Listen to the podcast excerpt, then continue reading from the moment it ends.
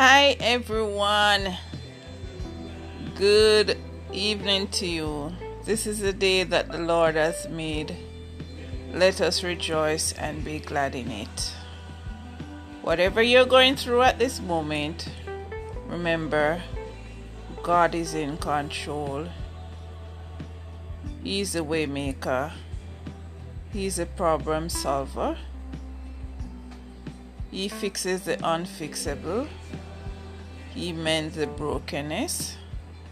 God is able. We can depend on Him. No matter what the situation is, God is good. He is able. Let us trust Him. The Lord loves you. The Lord keeps you. I pray the Lord make His face to shine upon you and give you His grace and His mercy, His favor and His love. To all my listeners, God bless you. Love you all. Trust God. Depend on Him.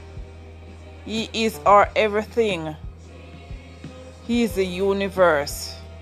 He's listening. God is good. Blessed love and respect. Amen.